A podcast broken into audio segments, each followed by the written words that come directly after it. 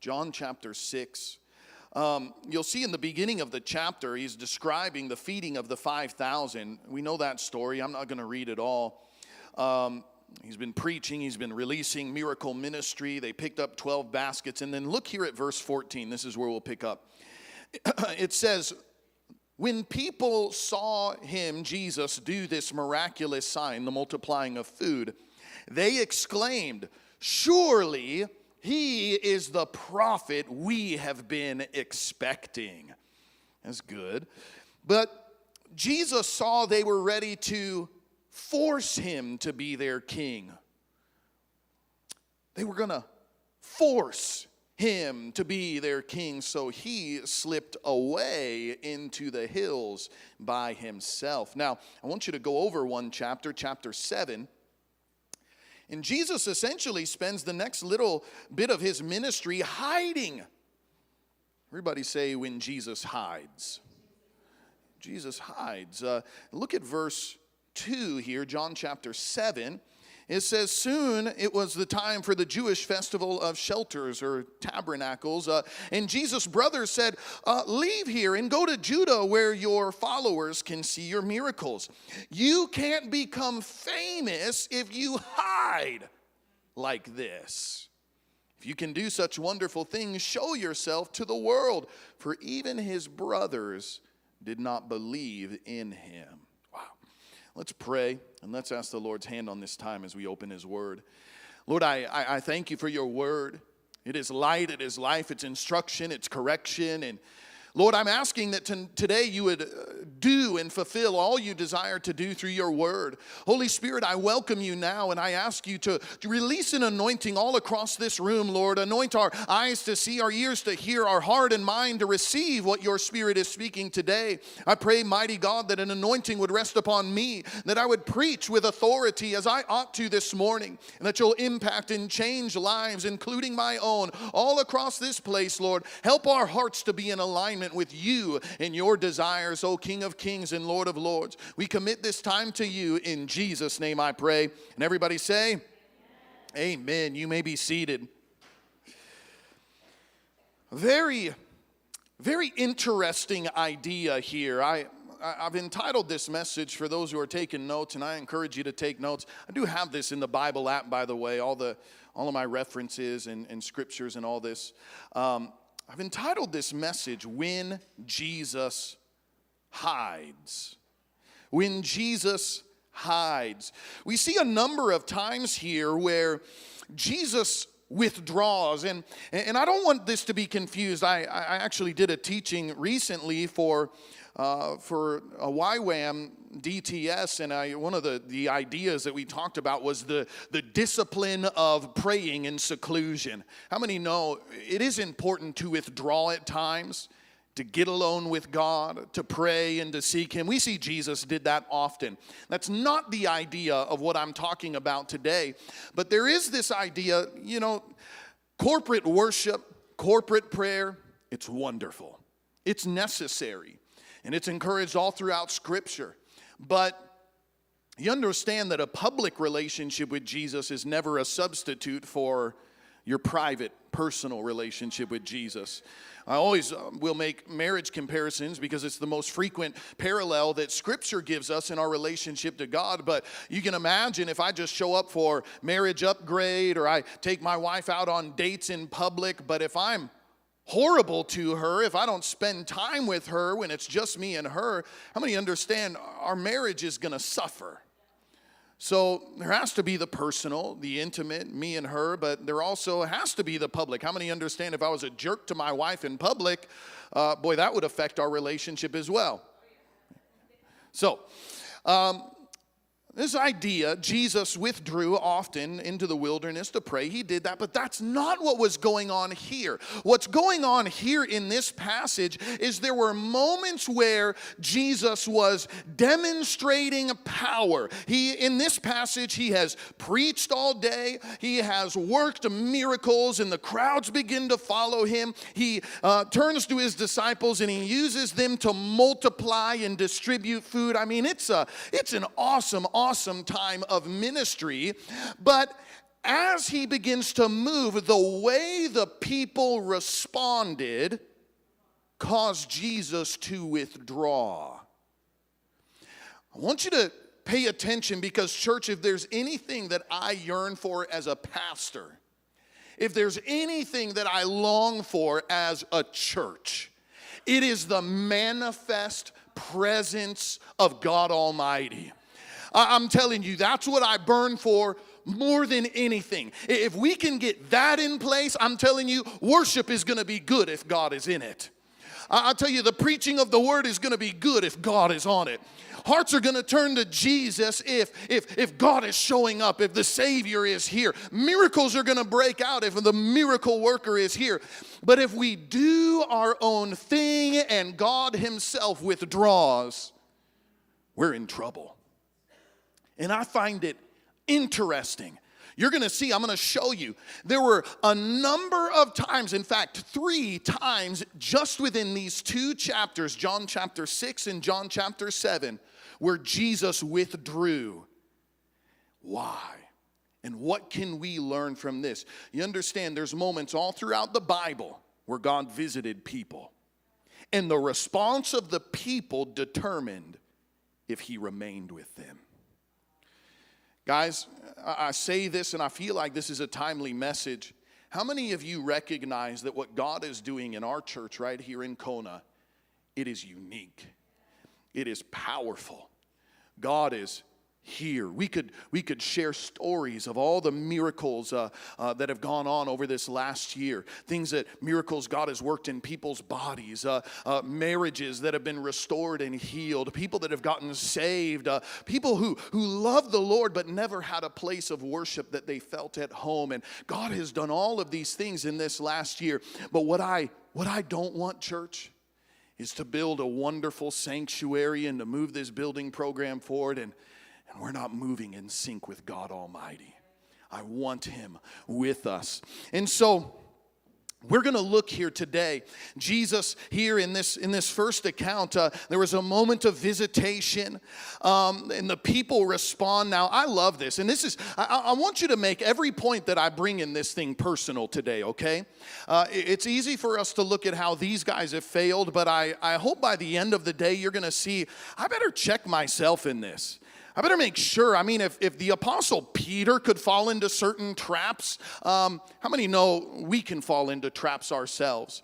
And so you'll see here, God is, you know, Jesus shows up, he's working miracles, it's a powerful time, and you see the response of the crowd. We read it in verse 14. It says, When they saw Jesus do the miraculous sign, they exclaimed, Surely this is the prophet we have been expecting. So, so far, so good, right?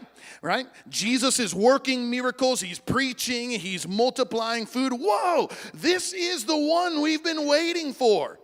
In Exodus, uh, Moses prophesied there's going to be a prophet like me who will come, and he was prophesying about Jesus. And, and so they've been waiting from the time of Moses for the Christ, the Messiah, God Almighty, Emmanuel, God with us. They've been waiting for that guy to show up for thousands of years. And so they're looking and they're seeing what's happening in front of them and they say, This is the guy, this is him.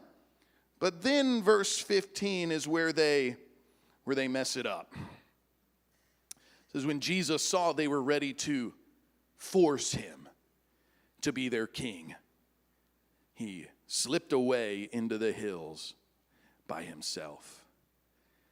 Good intentions, even right revelation, but they wanted to force God. Uh, how, many see a problem with that idea?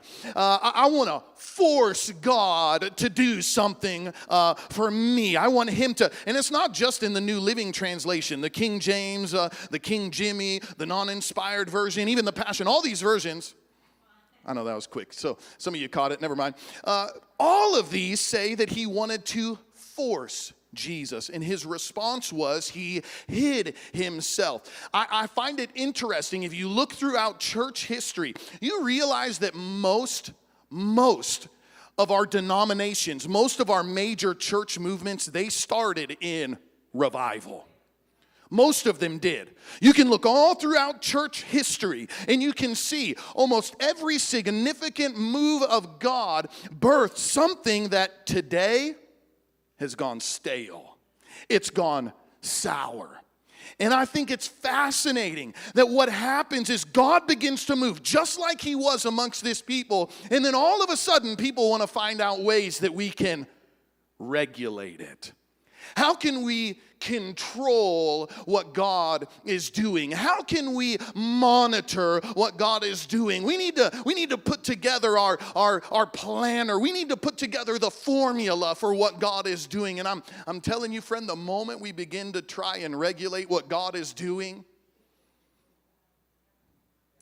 He withdraws, He hides. They in fact, begin to turn, and you'll see this in John chapter 6 in verse 28. They even ask Jesus, they say, We want to perform the works of God. What are they saying? Give us something to do, Jesus. We recognize there's something powerful that's going on, so, so give us the rule book now. Give us the manual. Tell us what to do. And Jesus responds, I love this. Oh, friend, if there's anything you get today, hear the heart cry of Jesus. He says, The only work God wants from you, believe in the one whom he has sent. It goes back to the heart cry of God. Did you know, friend, that the most frequently re- repeated promise and request in the Bible, from Genesis 17 to Revelation 21, and almost in every book of the Bible in between, there is the invitation I will be your God and you will be my people. This is the heart cry of God from the very beginning. All he wants is to be. What is the work of God? It's to, to be with me. Remember, they asked Jesus, What's the greatest commandment? Uh, I don't steal, I don't commit adultery, I don't do all of these things. What's the, but what's the greatest? And he says, Love me greatest command is to love me and love one another. Jesus, here, what's the work that we can do that'll be pleasing to God? Believe, just be with me. I mean, they're walking around, they're begging him, Jesus, I want more bread. And his response is, I am the bread. I, I have, I am everything that you want. It's not about another miracle. It's not about me doing something else or you doing something for me. It's about us it's about us being together. And so, you guys, you, you want to know really what this all boils down to? If you're taking notes, the reason Jesus hid himself, this was a form of idolatry. Everybody say idolatry. This is God made in my image.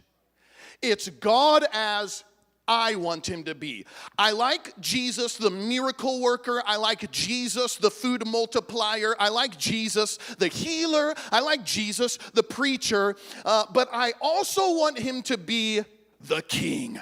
I, I want him to put on a crown. I want him to look like, and Jesus had a much bigger idea in mind. He didn't just want to be the king of a small nation right there in that time. He had the redemption and the rulership of all mankind, including us, friend. These guys were trying to fit Jesus into their image of what God is supposed to be. It's idolatry. Idolatry is not just, uh, you know, I, have got a, uh, you know, a totem pole in my backyard. I, I pray to a Buddha statue, or I got the cat thing sitting in my business, right? Uh, I mean, those things are idolatry. It absolutely is. But you understand when we try and make Jesus fit our image of what he ought to be like, that's idolatry. You know, you want to know how my wife won my heart? I'm going to help some of you guys out, okay? So, when I was in Bible college, um, the men's dormitories, we didn't have uh, we didn't have ovens, we didn't have anything to cook with. We had microwaves. And I had a buddy who worked at Pizza Hut. It's a good friend to make when you are living off Chef Boyardee every day. It was miserable. And so I, I had a friend, he worked at, uh, at Pizza Hut, and every night he would come home with like the old pizzas that they hadn't sold or whatever. So they were cold, they were stale. So what we discovered, though, me and a couple of my friends, we discovered that the girls' dormitories had kitchens and they had ovens. And so I decided, you know what, we need to we need to make friends with some of these girls over here. And so uh, you know, we saw these. Uh, there was a group, and we all called them the Hawaiians. Uh, we didn't realize. I mean, we just saw they were brown. They walked around with flowers in their ears, and uh, and we just, you know, you guys get this. I mean, any anybody who's like actually Hawaiian, like how often, you know, are you native Hawaiian? You just I mean, I know my kids are going to get this. Mariah, she'll go to school one day and she's going to get the question all the time Are you a native Hawaiian? And uh, anyway, the locals are laughing. You guys get this.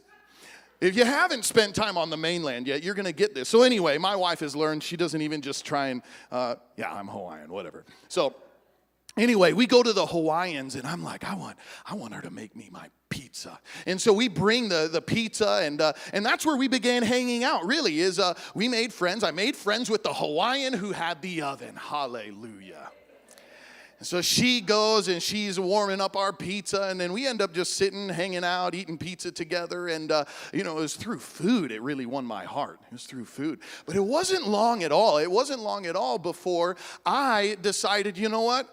It's not just the pizza anymore. I actually like the girl. And I began to pursue her. And, uh, and there were times where we hung out where we didn't even have pizza. Praise the Lord. And we just began to enjoy time with one another. We fell in love one with another. Now, she still cooks for me today, and I'm so thankful. She's raising up my family. You know, even my son is a pretty decent cook. He cooks better than I do. Hallelujah. But can you imagine for a moment? This is this is what I feel like. This this relational thing with Jesus is like, you know, Jesus, make us more bread. They wanted the food, they wanted the things that Jesus could do for them. And Jesus is like, I just want you. I, I, want you to believe in me. I want to love you and I want you to love me. I want to be your God and I want you to be my people. But these guys, all they wanted was no, we want someone to fit our image. We want you to be a king and we want you, yeah, the miracles are great. Do more miracles. They wanted what God could do for them, but they did not necessarily want God Himself. In church, I guess I, I guess what I am encouraging us in is we need to check our hearts even for idolatry. Do we, do we approach God for simply what He can do for us? Or is it enough that, God, I, I just want to know you and I want to be with you. You know, if my wife never cooked for me or heated up another pizza for me, I would still love her. And we'd still stay together. I'd probably drop a lot of weight. Praise God. But I tell you, anymore, I'm not in this relationship because of what she does for me. We've entered into covenant and we love one another. It's a relationship that we have. And I'm telling you, friend, that's what God desires. Anything other than that is idolatry. I, I, I, was stunned as I was reading the Bible this last week. I was reading in Exodus how God, He delivers Israel. He is leading them through the wilderness, and then Moses is receiving instruction. I don't know if you've ever seen this before he is receiving revelation on the mountaintop. He's receiving the download from uh, uh, of the commandments and what their what their life and relationship with the Lord is supposed to look like. And as Moses is drawing that time to a close, Israel gets impatient and they begin to worship a calf. Now, this is what's very interesting. I, I, I don't know if you've ever seen this before, but God is showing up. Think about this. He's showing up in his glory on a mountain, and they're making a cow. Moses is receiving the commandments, and at the very same time, they're breaking the first three commandments that are on that list. In fact, you, you know what the commandments are, right? Uh, he says, uh, he says, well, first of all, you're not supposed to have any other gods, and they're making a god out of gold. The second is you're not to make idols. Don't make idols, any graven image, anything. Pay attention. That's on heaven, on earth, or under the earth. So they said, don't even make graven images. Don't make idols that represent me in heaven. Don't make any graven images. And what are they doing? They're forming a graven image, an idol, right there. The third commandment is don't, don't misuse the name of God. We say don't take the Lord's name in vain. And, and a lot of people, I think, get this wrong. You understand, uh, taking, taking the Lord's name, I need to be careful with that. Okay. Taking the Lord's name in vain is not just saying OMG. You know this? Taking the Lord's name in vain is anytime we attribute something to God that's not God. This is why I'm really careful saying, Thus saith the Lord. I believe there are prophets who speak exactly what the Lord has spoken. But I'm careful because the moment you say, God said this and God has not spoken, friend, you're in trouble and that's a dangerous place. You better hone that gift before you start saying, God said. God said, God said. Did you know that what they did here? A lot of people haven't seen this, but in Exodus 32, Aaron is explaining to Moses why they did what they did. He, he says, I, I took the pieces of jewelry and we threw it into the fire, and then this calf just popped out. That's not how it happened at all. But then he says this is crazy. He says that they called a festival and they said, This is the God, talking about the calf, this is the God who delivered you from Egypt. And then he said, Tomorrow we begin a festival to the Lord. And that word is L, it's capital. If you read it in your, in your Bible, it's capital L O R D. It's literally the proper name for God, Yahweh or Jehovah they stamped, Deuteronomy says they literally stamped on that calf the name Yahweh. So I want you to think about this. It's not that they made a replacement God, but they made an image of the God that they believed delivered them from Israel or from Egypt. This is big. A God made in their image all of these stories, and you think these guys are crazy. We would never do that. I want you to think about what, what Peter and John did. You remember there was a moment that Jesus took him up on the mountain. The Bible says he was transfigured, and Moses and Elijah show up. And what is their response? They said, We want to build a tabernacle. Let's build a shrine, one to you, Jesus, and one for Moses and Elijah. They wanted to make an image. They wanted to memorialize something that God had done in that moment. When we try and fit Jesus into our preferences, when we try and fit him into what we like, I, am I'm, I'm telling you, friend, this is, this is something I, I really want us to, to just, we, we need to check our heart in. Like Jesus, do I only read and embrace the passages of Scripture that agree with me, and I ignore the ones that challenge me or correct me? That's a God in your image. That's idolatry. Do I only participate in the prayer moments, uh, things that are relevant to me, or do I also have concern when, when God is doing something on behalf of somebody else? If it's only about me and my needs, that's a God made in your image. That's idolatry. I only sing the songs that I enjoy. I only sing the songs that I like. I only give what, what I feel like giving. If it's not what He's asking of us, it's a God made in our image. It's idolatry. Friend, we need to check our heart on this.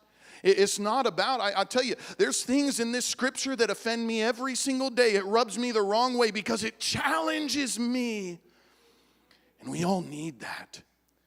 One of the reasons Jesus withdrew was because they said, Jesus, we want you to look like this. You're supposed to be a king, and we're going to make you. And the moment we do that, he withdraws. I don't want Jesus withdrawing from us. Amen? Now, the next reason you will see that Jesus withdrew, oh, friend, oh, this is so, oh, help us, Lord. The second reason you will see is what I call religion. The second reason Jesus hid himself was because of religion. Now, you'll see some connections with this, but uh, you'll notice that how people responded to Jesus was either they wanted to worship him or they wanted to murder him. There was rarely any ground in between that. They either wanted to, to glorify Jesus or they wanted to crucify Jesus. And this was the religious response. We see a number of times in Luke chapter 10, in Matthew chapter 14, in John chapter 10, and, and we see it in uh, John chapter 7. We just read a, a portion of the scripture earlier where Jesus works a miracle. He's demonstrating his glory on the earth and the religious attempt to arrest him or kill him. And on all of these occasions, Jesus withdraws. Jesus removes himself. And it was usually over one issue. Usually, usually the people were offended with him. How dare Jesus do that? He can't heal on this day. You understand? Uh, my, my favorite definition of religion, you want to know how I define religion? Is doing the right thing for too long. Religion is doing the right thing for too long. How many know the Pharisees actually started off good? These were people who loved God, wanted to serve him with all of their with all of their heart. And it actually came in a moment there was a period just before the New Testament where a man named Antiochus Epiphanes, you heard me tell this story before maybe, he came in and desecrated the temple of worship. He began to sacrifice pigs on the altar unclean. He began to force the priests to drink blood. I mean, absolutely demolish the temple. And so there were a group of people called the Maccabees, and they said, you know what? We're going to get these guys out of here. And they waged war. They actually pushed out these forces who were desecrating their religious system. And God blessed that warfare. They ended up going out, and then there were a new group of believers who rose up and says, now, let's restore the temple. Let's get the practices right. Let's cleanse the people and cleanse the temple. And those people were the Pharisees. And they started off with a wonderful heart. We need to see God worshiped correctly. But religion is doing the right thing for too long. What ends up happening is these guys get overkill. They become, they start doing so much and they, they, they're missing the Messiah standing right there in front of them. They're missing Jesus. I'm telling you guys, in this next chapter, part of their, their part of the challenge that they had was, you know, Jesus went out, he saw a lame man, 38 years sitting by a pool of water waiting for his healing to come. Here comes Jesus, heals the man. This is in John chapter 5. Comes by, heals the man, 38 years. And instead of having a testimony service, instead of opening up for more miracle ministry, they begin an investigation. Now, wait a second. The carpenter's son, you notice they diminish him. The carpenter's son did this. He did this on the Sabbath. How dare he? Jesus did not fit their religious box. He didn't fit their idea of what a godly person should look like. They were always getting offended. Well, I mean, in the next chapter, part of the offense is they bring a woman caught in adultery, and Jesus forgives her. How dare he? Who's this group that he's with? He's got a he's got a cussing sailor. He's got a lying deceptive tax collector. He has women in ministry. How dare he? I mean, really, he rubbed them the wrong way on every single, and they're ministering on Sunday. How, how can they? They can't do this. Jesus began to break down every religious idea. And when the people push back, I'm telling you, they, it, it caused Jesus to withdraw. Church, I, yeah, we need to be advocates for righteousness and integrity. But the thing that I'm, I'm, I'm always trying to lean into is Lord, what are you doing right now? What are you doing right now? This is why you may wonder why, why are you guys always changing what we do in our services? Oh, we're doing encounter nights now. What are we going to do next? Something new. Why? Because God is always doing something new. I was listening to John Kilpatrick this morning and it was stirring me so deeply because he was talking about this period of time after Brownsville was over. They had this mighty revival for five years, but he talked about what the next three years for him looked like. And he said that he'd have people come up to him all the time and, John, you just need to stir it up like it was there in, in 95. You just need to do that again. And he's like, he's like, I felt like I, people wanted me to, to kickstart a motorcycle that had no gas. That's not what God was doing anymore. And he began to share about how there was a fresh anointing, there was something new that God wanted to do today. And that's what he began to press into. I'm telling you, church, that's why God is still moving in their ministry today. It's not like Brownsville, it's not like Pensacola, but God is doing something new today. You guys know the name Nathan Morris. Nathan came into, a, into Kilpatrick's church years later because God was doing something new. This is why, friend, I, I, I, read those revival history books and I learn from these guys. And I want to know how did you pray? How did you seek? But, but I, I rarely pray the prayer, God, do that again. I want to see people get saved. I want miracles like that. I want the power of God like that. But I know God is going to do something new. He's going to do something new. It's interesting, you read even about Titus Coan in the revival here. Did you know that when God first started showing up, thousands, tens of thousands. I stood in the field where, where 20,000 Hawaiians stood there and began to worship and glorify God. And they, they tell the stories of how God began to move dramatically in their times. People would be shaking, people would be laughing, people would be wailing and crying. But that was not the style of ministry that Brother, Brother Coan had. These people were very expressive in their worship. There were blind eyes that would open in their meetings, and, uh, and it was just incredible. And the people would just go nuts over this, and the ministers tried to hinder no, no, no, no, no, no. Be reserved. Sit down, you know, and, and that's just not how they did.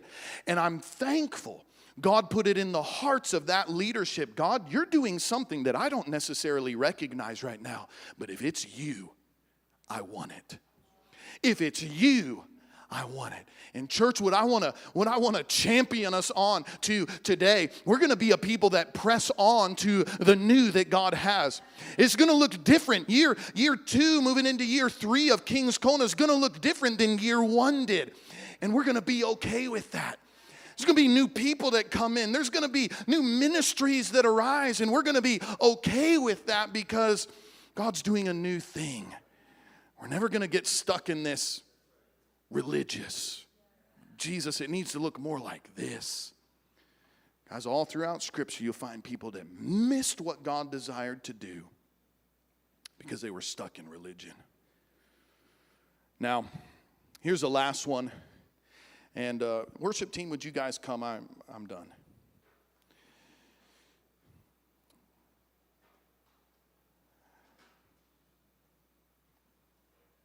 You know, God God really wants to God really wants to shake our expectations. If I can encourage us in any one thing, I, remember a pastor I sat under for a time began to share about how these different pockets of, of revival and God would begin to move, and he didn't necessarily understand it, but he said, if, if it looks like God, we're going to run after it as hard as we can. And I remember thinking, like, that sounds kind of dangerous. You know, what if it's not God? What I've discovered is God will, God will expose things that aren't right. He'll protect his people. We stay close to him. That's, that, that's first point, right? We stay, we stay close to him. And there's going to be moments, you know, that's not God. And yeah, we're going to turn away from that. We're not going to do that. But I have been so blessed as I've observed things that I don't necessarily. I watch people, man, they'll, they'll write off somebody like Heidi Baker because she's weird. You know what I'm talking about? I don't like Benny Hinn. He has a jet. What? Never forget, there's a guy named Billy Burke. You guys ever heard of Billy Burke? Had a series of revival meetings on Maui. And I remember seeing this guy first come in and he dresses weird. He's got real flashy, pointy shoes, you know. Looked like he'd didn't know how to comb his hair. I'm just telling you, it was not in a box that I appreciated. You want to know religion? Religion. I didn't like the package it came in. I didn't like the songs that he sang. I didn't like much about him. But I remember there's a woman with a, with a foot that, that curved sideways. She'd walk on the side of her foot. And I remember watching this with my two eyes. He grabs her by the hand. She came up with a walker, grabs her by the hand, and just began to walk with me. And as she was walking, I watched as her foot that was sideways began to straighten out. And I'm like, I just watched that with my own two eyes. I remember watching and observing night one, type 2 diabetes, incurable, had it my entire life. Received prayer, they come back night three, clean bill of health, documented miracle. And I'm watching, here's this guy in a package I don't recognize or appreciate, but I'm watching the wonders of the Lord. I like Billy Burke. Praise God. I like Billy Burke. This is where I'm. I remember watching Tim's Storey. You guys know Tim's Storey? Tim Storey comes in. We hosted him for a, for a service a number of years ago, and Tim, he's telling stories about having Bible study with Robert Downey Jr. and Charlie Sheen. People I'm not allowed to watch their movies, people I'm not allowed to listen to their music. And all of a sudden, miracles start breaking out. And I'm like, wait a second. He's doing stuff we're not allowed to do. It's in a package I don't recognize. Religion. What I want to challenge us in today, friend, is there's going to be moments I don't like that. They're too old, they're too young, they got a tattoo, he doesn't comb his hair, he looks weird, he sings songs I don't. We need to shake that stuff off. I'm telling you, if we if we get stuck in this religious junk, Jesus is going to withdraw. Jesus is moving. I, I want to be with him. I want to be in it. Now, I have one more, and maybe I'll just, I don't know, maybe I ought to take next week and give a whole week to it. And in fact, I think I will. Why don't we stand? Why don't we stand?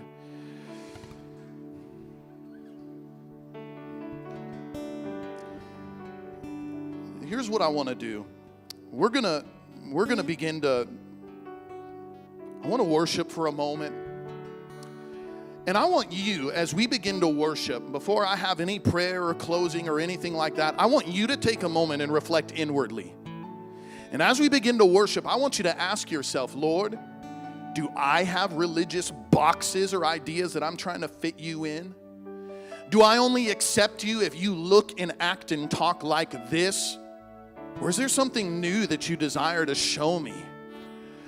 Do I have idolatry in my life? Are there things that I, I say, Lord, you, you need to do this. You need to be like this. I only, I only like this verse or this style or this, uh, and I'm trying to fit you into my image of what God should be. What I'm going to ask God to do is to tear down all idols in our life and to tear down religious mindsets that we may have. So let's worship right now. And you just begin to deal with the Lord on your own. Come on.